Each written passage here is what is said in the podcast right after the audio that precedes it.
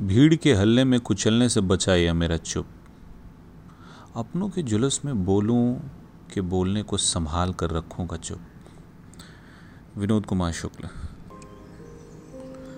Hello दोस्तों, मैं राकेश कुमार आपका स्वागत करता हूँ आपके अपने खास दोस्त और सुकून स्टेशन को लड़वाली कविताएँ में। आज आइए एक कविता सुनते हैं, जिसका नाम है, भीड़ के हल्ले में कुचलने से बचा यह मेरा चुप। कभी कभी इस पर भी सोचना चाहिए कि हम अपने जीवन में कितना बोलना चाहते हैं, कितनी बार तौल कर बोलें, कितने शब्द बोलें।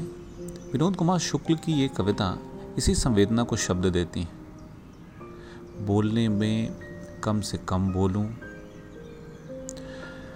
कभी बोलूँ, अधिकतम न बोलूँ। इतना कम कि किसी दिन एक बात बार बार बोलूँ, जैसे कोयल की बार बार की कूक फिर चुप।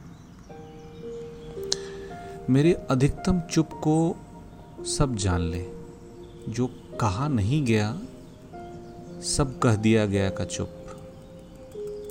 पहाड़, आकाश, सूर्य, चंद्रमा के बरक्स, एक छोटा सा टिमटिमाता, मेरा भी शाश्वत छोटा सा चुप। गलत पर घात लगाकर हमला करने के सन्नाटे में मेरा एक चुप चलने के पहले बंदूक का चुप। और बंदूक जो कभी नहीं चली, इतनी शांति का हमेशा की मेरी उम्मीद का चुप।